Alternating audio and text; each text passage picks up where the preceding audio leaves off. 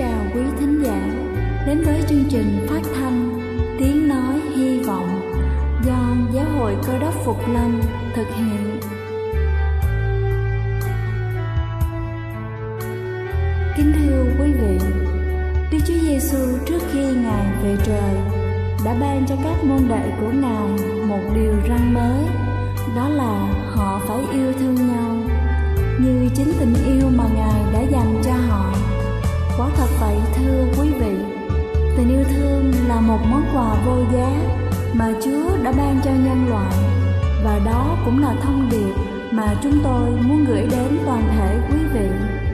Nếu quý vị muốn tìm hiểu thêm về chương trình, về niềm tin hoặc muốn nghiên cứu về lời Chúa, xin quý vị gửi thư về chương trình phát thanh Tiếng Nói Hy Vọng địa chỉ 224 Văn Đăng Lưu, phường 3, quận Phú Nhuận, thành phố Hồ Chí Minh hoặc gửi email cho chúng tôi theo địa chỉ tiếng nói hy vọng amos@gmail.com.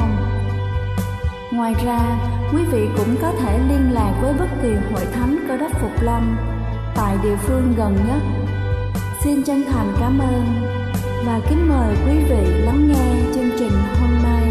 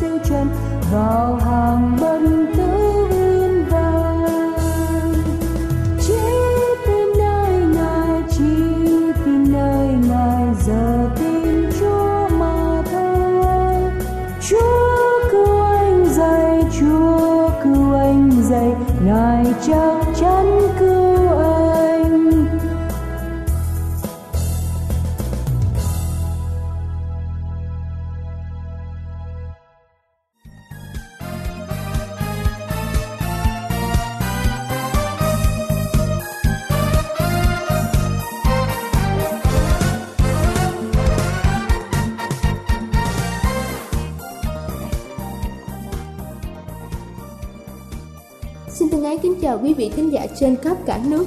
Chúc quý vị có một buổi sáng làm việc thật hiệu quả Kính thưa quý vị, với tốc độ thay đổi mỗi ngày của thế giới, con người càng bận rộn với rất nhiều thứ như là công việc và học tập.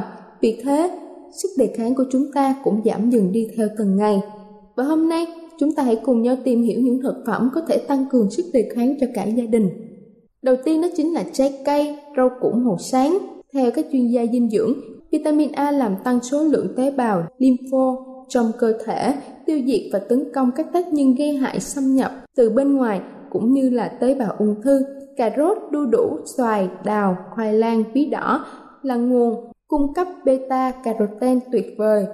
Cơ thể có thể chuyển hóa beta carotene thành vitamin A giúp tăng cường sức đề kháng. Cam, chanh, bưởi, táo dồi dào vitamin C tự nhiên, vitamin C cải thiện hệ miễn dịch bằng cách giúp cơ thể tăng cường sản sinh ra các tế bào bạch cầu và kháng thể chống lại virus, vi khuẩn xâm nhập cơ thể. Khi trẻ bị ốm, mẹ nên thay cam bằng nửa quả bưởi.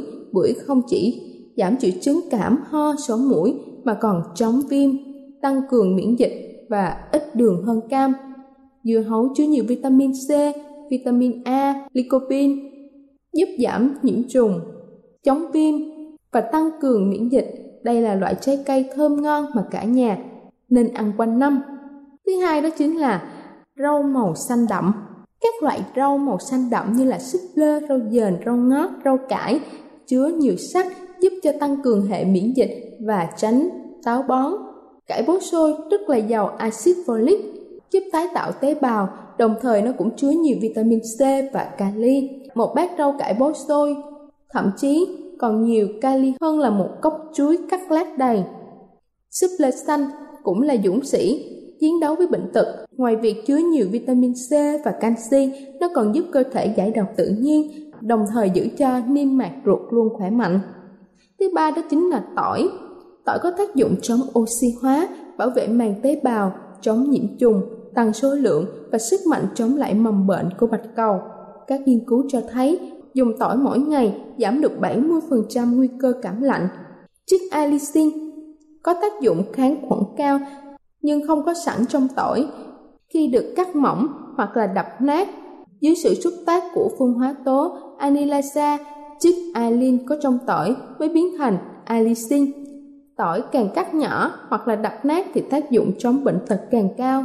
Người lớn có thể ăn tỏi nướng, tỏi ngâm hoặc là làm gia vị xào nóng Còn trẻ nhỏ, các mẹ có thể băm nhuyễn, nấu ăn hoặc là cắt nhỏ để cho bé uống với nước như là uống thuốc cho bớt mùi hăng. Thứ tư đó chính là nghệ. Nghệ chứa nhiều hoạt chất curcumin có tác dụng tăng cường sức đề kháng, phòng bệnh thời tiết, chữa dạ dày. Nhiều người không thích mùi vị của nghệ, tuy nhiên chúng ta có thể chế biến khéo léo để loại bỏ mùi. Chẳng hạn như là rắc một ít bột nghệ vào món ăn, nấu cà ri, ướp cá kho hoặc là pha mật ong và nước ấm để uống. Thứ năm đó chính là trà xanh. Trà xanh có chứa nhiều chất chống oxy hóa, giúp hỗ trợ hệ miễn dịch và cơ thể chống lại các mầm bệnh gây nhiễm trùng. Các chất trong trà xanh giúp tăng cường sức đề kháng, kích thích cơ thể sản sinh nhiều bạch cầu hơn, duy trì thói quen uống hai tách trà xanh mỗi ngày khiến cho bệnh tật tránh xa, tinh thần sảng khoái. Trà ấm cũng giúp cho chúng ta mau chóng phục hồi khi bị cảm cúm, cảm lạnh thông thường. Và cuối cùng đó chính là sữa chua bổ sung lợi khuẩn. Theo các chuyên gia dinh dưỡng, gần 70% hoạt động của hệ miễn dịch diễn ra trong ruột Hệ tiêu hóa càng tốt thì sức đề kháng càng mạnh. Các lợi khuẩn trong sữa chua giúp hệ tiêu hóa cân bằng và hoạt động hiệu quả hơn, từ đó tăng cường số lượng bạch cầu. Chúng còn kích thích vị giác, tăng cảm giác ngon miệng và khả năng hấp thụ dinh dưỡng cho cơ thể. Kính thưa quý vị, những thực phẩm trên sẽ giúp cho chúng ta phần nào bảo vệ được những người thân trong gia đình thông qua việc tăng cường sức đề kháng cho mỗi thành viên nó cũng giải quyết một phần nào đó vấn đề quá bận rộn của chúng ta. Chúc quý vị luôn thành công trong việc chăm sóc những người thân yêu trong gia đình. Đây là chương trình phát thanh Tiếng Nói Hy Vọng do Giáo hội Cơ đốc Phục Lâm thực hiện. Nếu quý vị muốn tìm hiểu về chương trình hay muốn nghiên cứu thêm về lời Chúa, xin quý vị gửi thư về chương trình phát thanh Tiếng Nói Hy Vọng địa chỉ 224 Phan Đăng Lưu, phường 3, quận Phú Nhuận, thành phố Hồ Chí Minh hoặc gửi email cho chúng tôi theo địa chỉ tiếng nói hy vọng amos@gmail.com. Ngoài ra, quý vị cũng có thể liên lạc với bất kỳ hội thánh cơ đốc Phục Lâm tại địa phương gần nhất. Xin chân thành cảm ơn và kính mời quý vị tiếp tục lắng nghe chương trình hôm nay.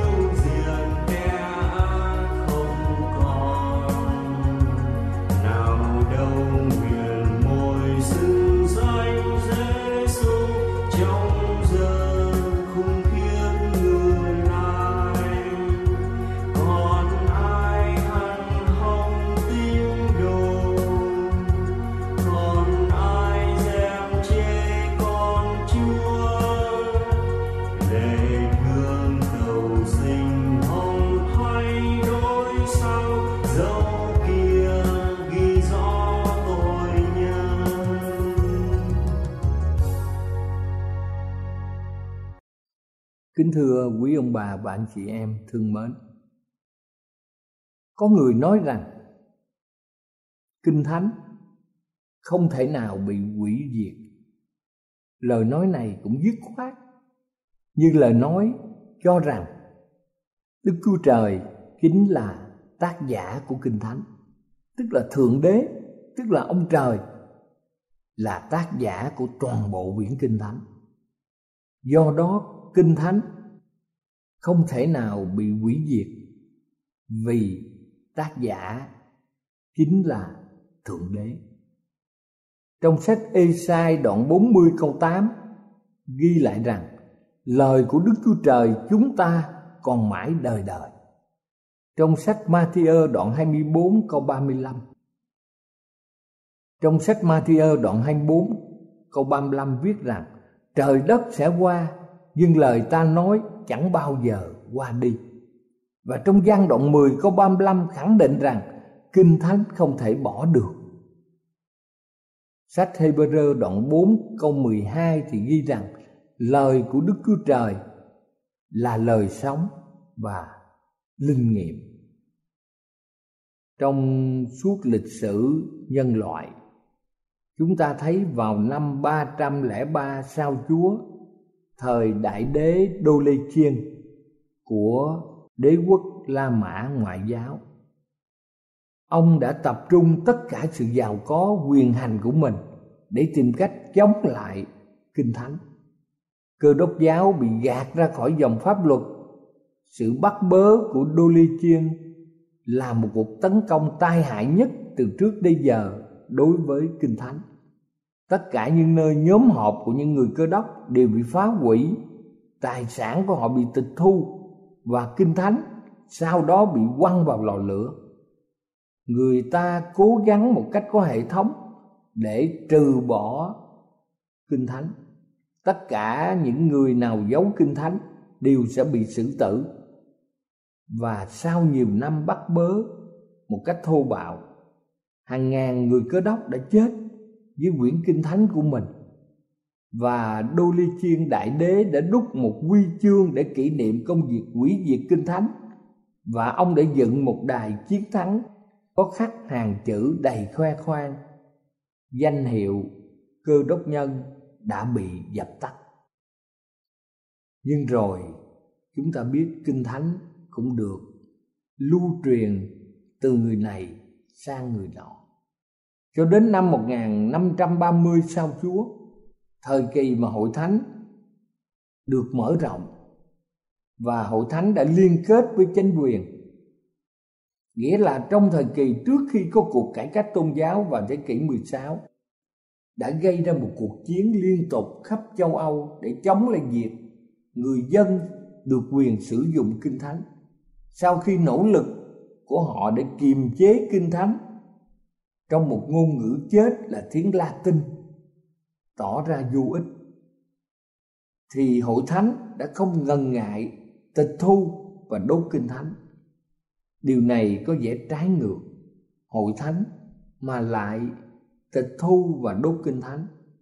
Năm 1530 giám mục London đã đốt bản dịch kinh thánh sang tiếng Anh của William Tyndale ở phía ngoài thánh đường thánh Paul và chính William Tyndale cũng đã bị treo cổ và bị đốt tại lục địa châu Âu trong thế kỷ đó.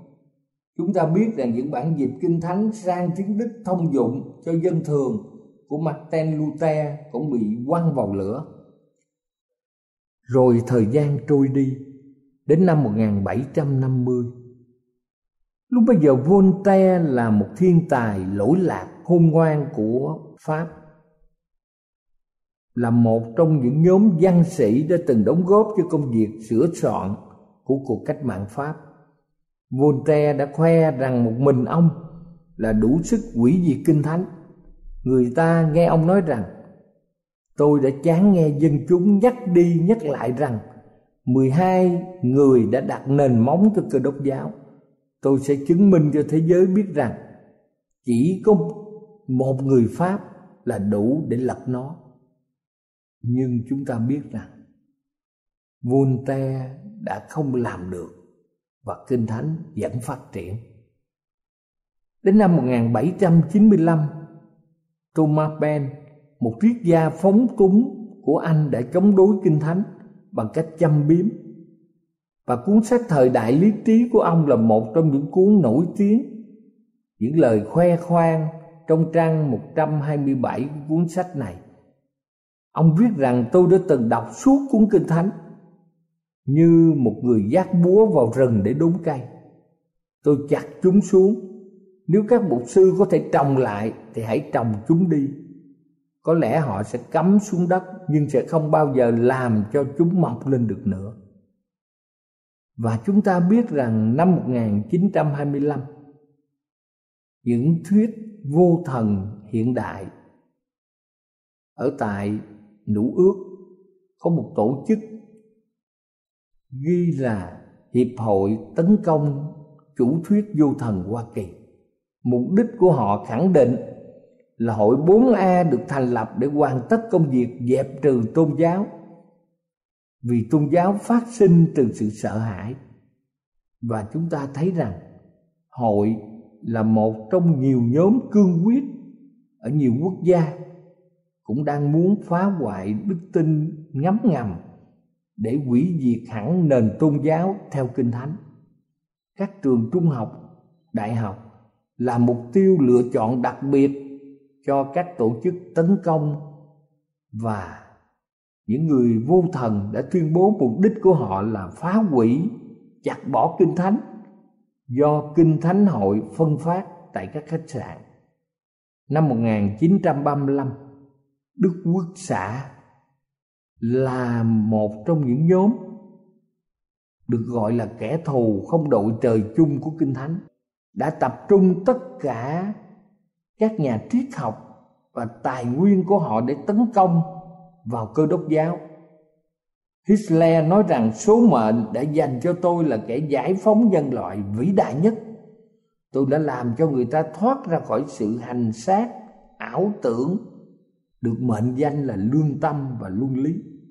Tất cả tôn giáo đều giống nhau. Mang danh nghĩa nào thì tôn giáo không có tương lai. Nếu cần, chủ nghĩa phát xít sẽ thanh toán hội thánh. Hitler nói rằng tôi sẽ làm điều đó. Tại sao lại không? Không điều gì có thể ngăn cản tôi xé nát cơ đốc giáo cả rễ lẫn nhành và tiêu diệt nó ở Bình Đức.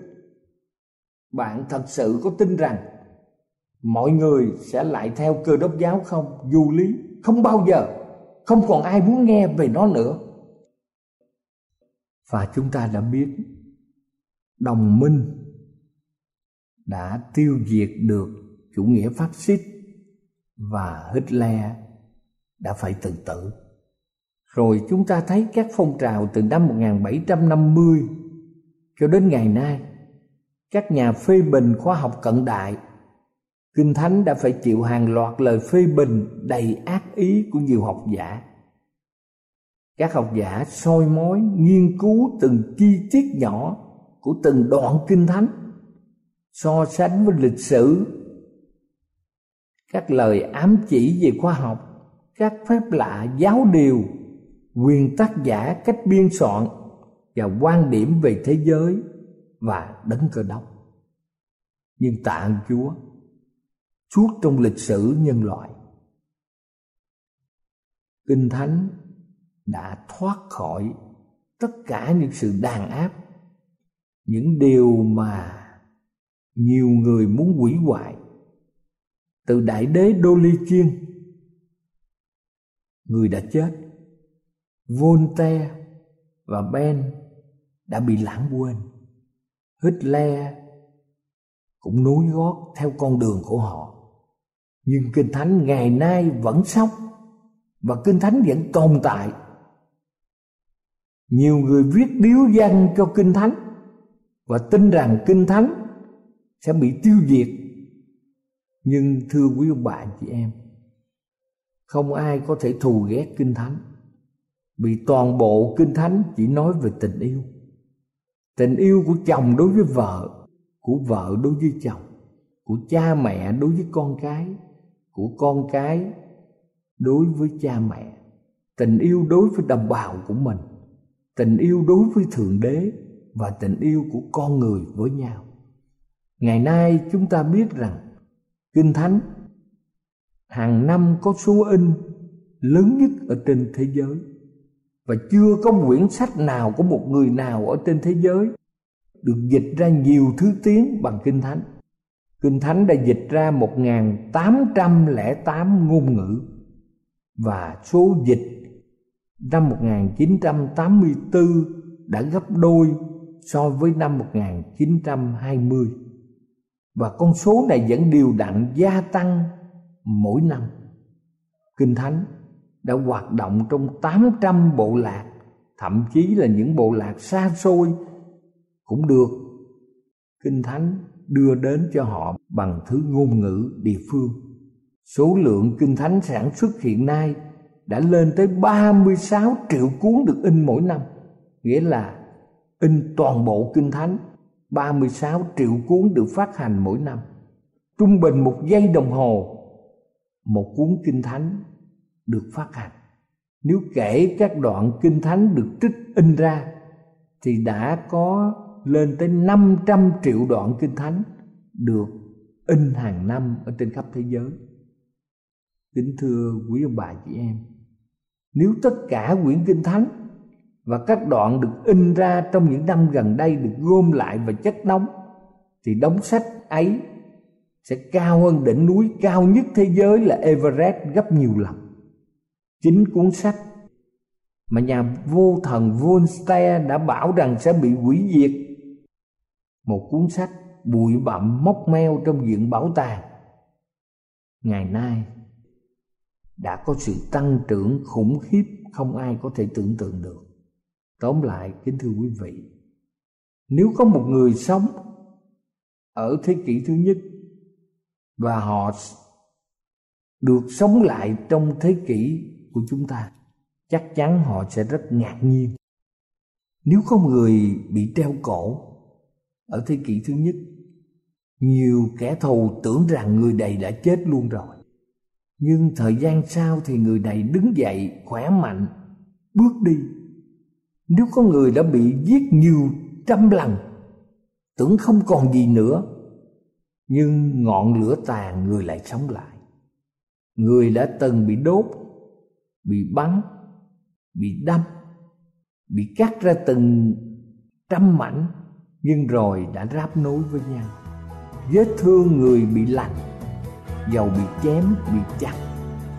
Và chúng ta sẽ ngạc nhiên biết bao khi ngắm nhìn con người ấy nếu không bởi phép lạ, từ đức chúa trời là đấng thượng đế, quả là một điều kỳ diệu. Chính kinh thánh đã bị đối xử như vậy. Kinh thánh đã bị nhiều người đốt, đã bị chôn, đã bị xé ra từng mảnh, bị quăng xuống sông, xuống biển, nhưng không thể bị hủy diệt. Kinh thánh vẫn tồn tại trong sạch nguyên thủy, giống như hàng chục thế kỷ đã trôi qua. Bí mật của sự bất tử kinh thánh là gì? Vì kinh thánh chính là lời của thượng đế. Kinh thánh đã sống sót, qua biết bao nhiêu bão tố của các thời đại. Vì sự sống không hề bị hủy diệt của đức chúa trời ở trong kinh thánh, cầu chúa ban phước cho tất cả chúng ta để chúng ta có thể tìm kiếm kinh thánh và chúng ta đọc kinh thánh mỗi ngày. Cầu chúa ở cùng với bạn và chị.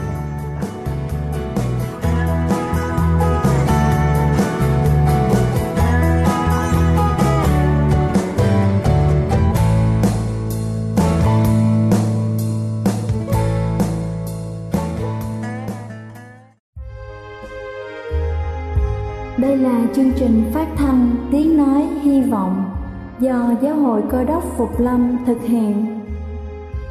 Nếu quý vị muốn tìm hiểu về chương trình hay muốn nghiên cứu thêm về lời Chúa, xin mời quý vị gửi thư về chương trình phát thanh Tiếng Nói Hy Vọng, địa chỉ 224 Văn Đăng Lưu, phường 3, quận Phú Nhuận, thành phố Hồ Chí Minh hoặc gửi email cho chúng tôi theo địa chỉ tiếng nói hy vọng amos@gmail.com Ngoài ra, quý vị cũng có thể liên lạc với bất kỳ hội thánh cơ đốc phục lâm tại địa phương gần nhất.